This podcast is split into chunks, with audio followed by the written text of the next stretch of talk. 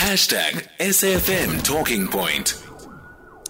We were talking to a young unemployed graduate, um, Kananelo and um, you know it's it's really devastating to know that unemployment is so high in our country. But on the other hand, it encourages me when I hear young people who are facing unemployment and are graduated saying they will stick it out, they will find solutions, they will go knock at the doors. This gives me hope that we are willing as South Africans to build up where we are from where we are right now. Ali in my King is, um, yeah, on the line. Good morning, Ali. Good morning, ma'am. How are you? Strong. How are you? I'm fine, and good morning to your listeners. I, I just want to make a comment, a two cent comment. I don't know whether it is worth it making it, but let me make it anyway. My dear sister, when I, I studied the, the, the, the, the thing of religion, it was the missionaries who were spearheading the issue of education and making kind of livelihood for people. The same Christianity today of the prosperity gospel. I, I don't know if there's any Bazalwane or born again Christian church which is helping young people with bursaries or at least with creating job opportunities because these very same people are going to be the ones who will be giving tithes and offerings to the making of all those organizations of so-called Christianity. Because initially I believe it was the missionary. We had missionary schools, we had missionary hospitals, we have missionaries this and that. And the same Christian church today is like just politicians, self-centered. Okay. Uh, we're listening to you, Ali. Yeah, because we cannot let our. Unfortunately, if one was able to, because we've got the so-called spiritual fathers, spiritual mothers, spiritual girlfriends, spiritual aunts, those spiritual kind of stuff, those getting into the place where God has ordained them to help, because the government is relieving the churches of caring for the elderly, for the orphans and everything. Now they are secure, they are, they are, they are, they are in ledge, in, in Canaan land with Christ and offering instead of looking after the very same congregants who are making them rich and paying for their upkeep. All right, Ali, I hear you loud and clearly. Thank you for making me chuckle a bit there um, on the spiritual girlfriends and boyfriends. But yeah, I think uh, when it comes to, um, you know, uh, student funding, each one should help one at whatever level that you're at so that we can see a difference in our communities and uh, young people can study. But it doesn't end there. You can fund them. What then happens after that? What happens about um, employment? Should we still be encouraging young people to seek employment in these trying times? Or is it better for us to encourage young people with the qualifications that they have uh, gotten um, to then start businesses, start um, finding gaps in their communities? with the knowledge that they received from tertiary institutions and uh, create um, employment for others. And yeah, I think maybe we should just rethink the way we um, we have, you know, socialized our young people. But that's me. I would love to hear from you, obviously, what your thoughts are. Let's uh, go uh, to a quick break and then we'll be back. We are talking fraud. You know, this one just scared me. We are talking fraud. Digital fraud has changed its face and its target. And if you are not on the ball, you could be a victim. SAFM is 85 years old.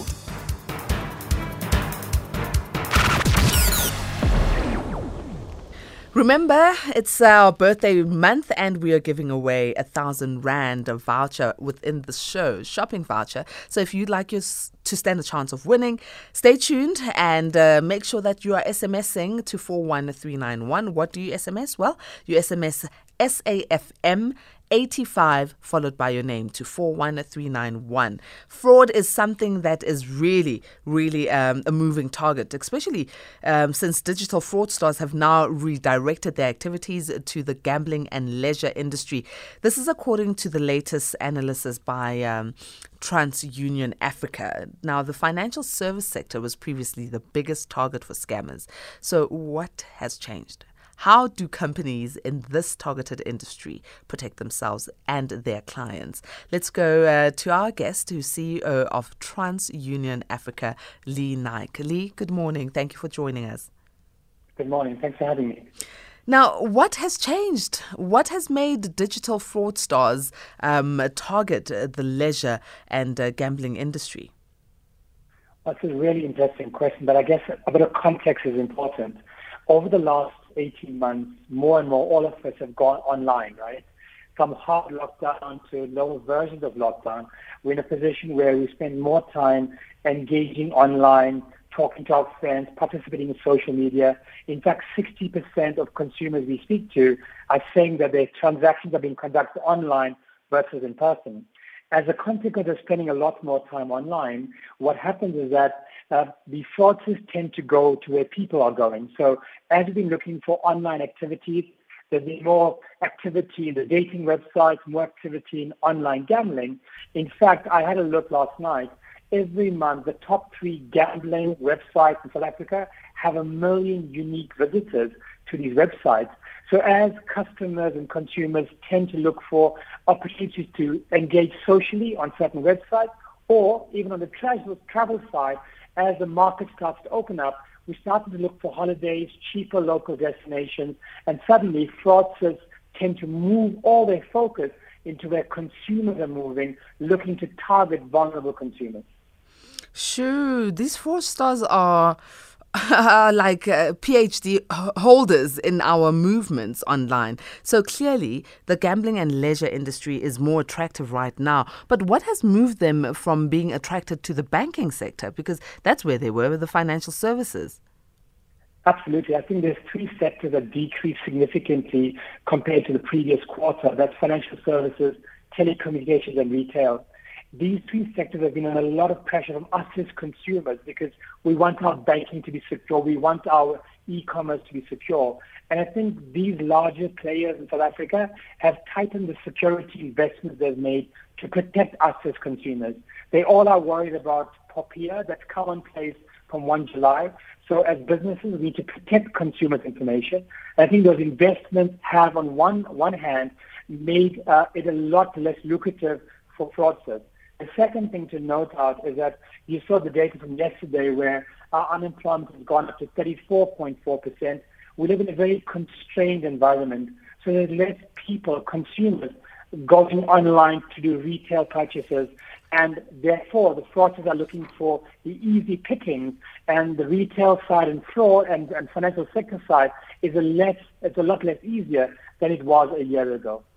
You know, the digital space offers us such great convenience, right? Because I can be at home, I can order my food, it will be delivered, I can book for my next holiday, I can book for my flight. And for those who enjoy gambling, like you said, so many people are hitting the sites uh, for gambling so they can try their luck there. And I can do it at the comfort of my own home. But the security element is one that we just, you know, overlook. We think everything is secure because no one is around me in my home. No one is around me, but there are people constantly fishing around. So, how can we protect ourselves as consumers? How can we, as the online users, make sure that we don't fall prey? So, I've got five quick tips that I think are useful advice I give out all the time to consumers I talk to. One, if you are online, you've got to change your passwords regularly. Don't have simple passwords because the technology that fraudsters use are lots more sophisticated. Change your passwords regularly. Number two, check your credit report. If fraudsters are in fact using your identity and have stolen your ID or stolen your credit card details, your credit report is a good indication of activity that could point in the direction of fraud, right? When you have access to your credit report, and it's important to note that we have 27 million credit active users every year, and only around 500,000 access their free credit report. So if knowledge is power, get access to knowledge on your lifestyle, on your finances to take control. Thirdly, many banks, many credit bureaus like TransUnion have an alert service. And what that means is if somebody tries to go into a dealership or onto an e-commerce site to open up an account in your name, we're able to tell you in almost real time, hey, your account has been opened in your name. Are you trying to buy a car? Are you trying to get an insurance quote? So that's the third thing. The fourth thing is that consumers should ask their banks, ask their retailers, ask other service providers for some kind of true identity, identity protection service. This is becoming a lot more pervasive as companies want to earn the trust of us as consumers. Ask your bank, ask your retailer, ask your insurer or your telco, What are you doing to protect my identity? Is there some insurance products you're providing me? And make choices uh, aligned to where you spend your money on how the business wants to protect your interests. And then finally, don't be silent if you're a victim. As we know, being a highly indebted consumer base in terms of bank debt, right? If you are becoming a victim and you found something that doesn't look right, don't be silent. Call the South African Fraud Prevention Services. Let them know that you've been a victim of fraud. Call your bank, call your lender, call your telco, call the credit bureau and say, listen, what can I do? These five steps seem to work over and over again of gaining knowledge and then taking the action to become a lot more protective in a world that is digital and will not go back to the way it was 18 months ago. Lee, I'm glad you gave us these five tips, but I'd love you to drill down on a couple, especially that uh, where you say um, we can get alerts uh, from companies like TransUnion when someone is trying to, to utilize our information to secure a car or whatever it is. How does one um, make sure that those alerts are active? So, so every credit bureau uh, has to give every consumer that participates participates in credit one free credit report a year. But as part of the innovation we've done, we've brought new services which you do pay for over and above your basic credit reporting. All you've got to do is go to our website and other bureaus, to be fair to them, also provide similar services to trigger these alerts. And once you've signed up and you kind of choose your notification mechanism, they'll either send you an email or an SMS as these transactions happen. So whether it's you opening up a new account or somebody fraudulent, you get the alert the same way you get an SMS when you do a banking transaction. So we've emulated that facility as an alert that triggers whenever a transaction happens using your identity. And the reason it's important to worth calling out is that the transactions happen today are not just in a bank or in a retailer. Fraudsters are buying your data from the dark web or other data sources, and they're using this data to open accounts in your name. The second your ID enters that real world system in South Africa, we are able to pick up that trigger and let you know about it. So it's as simple as, you know, calling your favorite credit bureau if it's not TransUnion, or calling your bank and saying, do you have an alert product that I can sign up to? And the chances are they will have something like that. What do, the, what do these cost? What do these cost, these alert um, uh, services? Uh, it, it's probably a few rands a month, probably 40 or 50 rands a month for a less sophisticated service. There are other more sophisticated services we offer. For example, True Identity is our flagship product, which includes your basic credit reports, which you have an unlimited limited supply to. It includes the alerts where should somebody transact on your name, we'll let you know. We also will let you know if somebody has your data on the dark web. As more breaches occur, we actually monitor the dark web and say, hey, Patricia, hey, Lee, your data is there. Do something about it. And then also, should you actually become a victim, we've partnered with a global insurer to make, uh, make available an insurance product to help you restore your identity. That product goes for, you know, around 799 rand a year, but it covers all of those services I've mentioned.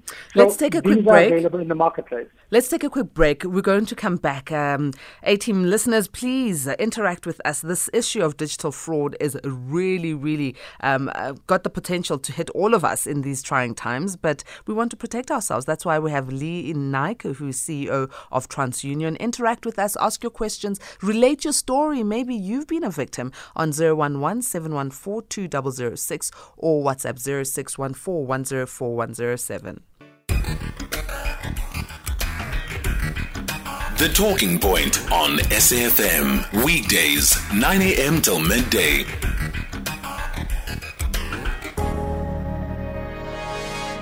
As we continue discussing digital fraudsters who have changed their target, and we are making sure that you and I are empowered enough to um, not become victims of uh, digital frauds. Let's go to the lines. Colin in Cape Town, good morning.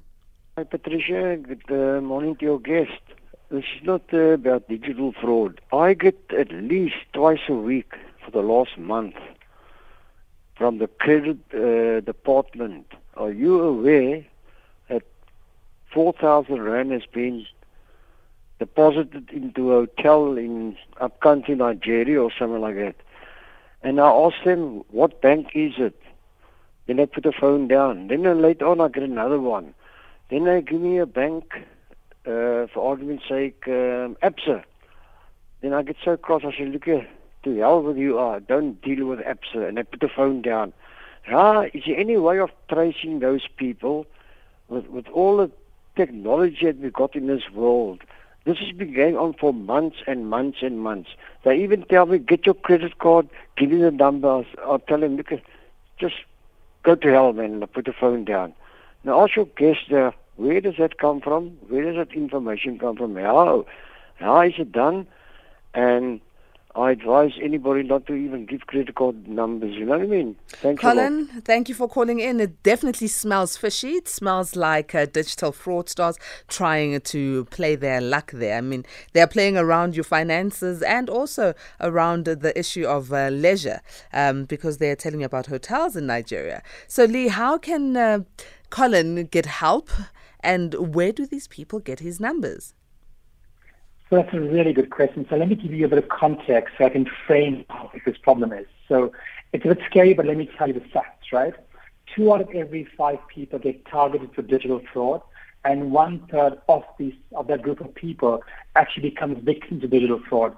And as Colin pointed out, the number one scam is what they call fake insurance scams someone calls you and says you're the beneficiary of a large amount of money. The second biggest scam is unemployment scam, where someone's pretending to call you from a government entity to offer you money or offer you some compensation. And the third one is COVID phishing emails, where someone emails you saying, uh, listen, Colin, this is how we can help you as you're struggling uh, with the pandemic. So there's a couple of things worth noting here. One, Contact details are available as there are many leaks in the country. It's possible that databases get leaked and go into something called the dark web, and scammers have access to that, right? Um, what can Colin do practically? Myself, I've got an application on my phone called, um, I think it's Truecaller. And what Truecaller does is it actually allows you to screen these phone numbers.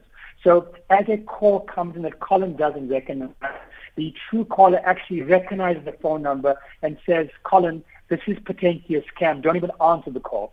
And we will get these calls all the time.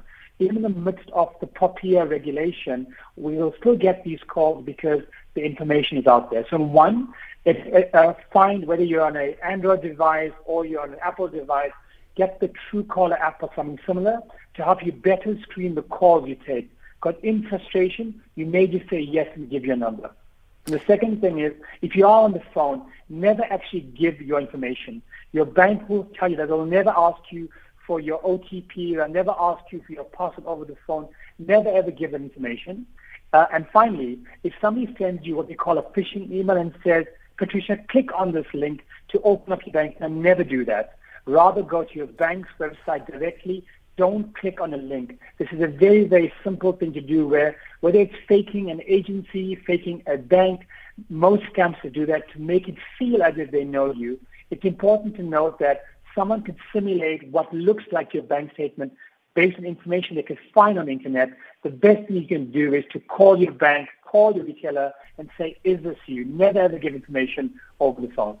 Yo, Lee, you know, I don't know how many times I've won different competitions and lotteries and so on, and I've been given rich, links eh? to go into, and I, every time I'm like, yo, I won, I'm a winner, and then I remember, ah, ah this can't be it.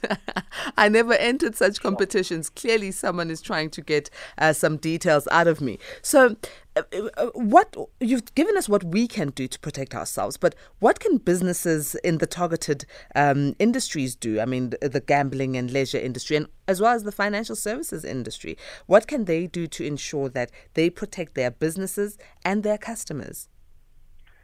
That's a very good question. I think the first thing worth noting is that digital fraud doesn't just cost us as consumers.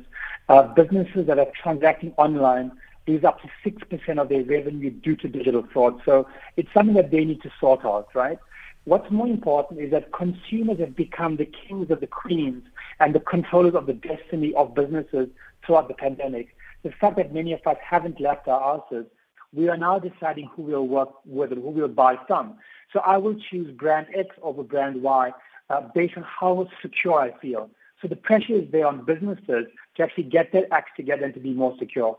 What I would say to businesses is that you're not the first to have a concern about security.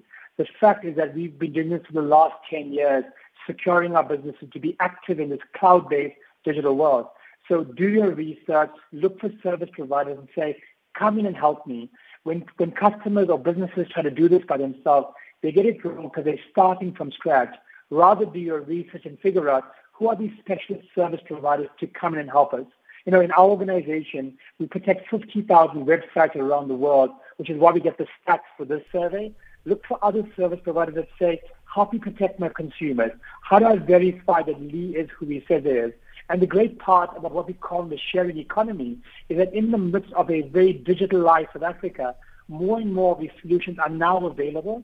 It's on us as business leaders to say, how can I partner with other businesses as opposed to doing it by myself? So it's quite simple. The answers are available. Stop and say, what can I do by myself and where do I need specialist security help and reach out and call these partners and call these service providers. Let me go to Lizzie on the line. Lizzie, you're in Sandringham and uh, you also want to share with us. Please keep yes, it short Patricia, and sweet. Thanks for taking my call. I, I am old and I don't have a, haven't had a credit card for years, but every now and then I get a phone call from a voice which is recognizably from Durban, but says its name is David or Roger, which is totally wrong. And it says, "Do you know that four, five, four forty thousand rand has been taken from your bank account?" And I say that's impossible. And the, we have a bit of argy bargy, and the man goes on and says, "Well, give me your cell phone number so I can cancel it." And I say, "No, I don't give my cell phone number to anyone." On one occasion, I said to him, I'm sorry, I can't talk to you now. Can I phone you back? And he gave me a number which didn't exist. So, you know, it's not only the big people and the people with lots of money. Yeah, your story, Lizzie, sounds a lot like uh, that of um, uh, Colin in Cape Town. Thank you for sharing yeah. and please keep yourself safe. Uh, Lee, clearly, uh, digital fraudsters are trying to get their hands on anyone's money. How do we get in touch uh, with you at TransUnion Africa? So there's a couple of ways. Uh, phone number 0861 482 482. Also transunion.co.za where all these products and services are listed. It's also important that I offer up the phone number for the South African Fraud Prevention Services.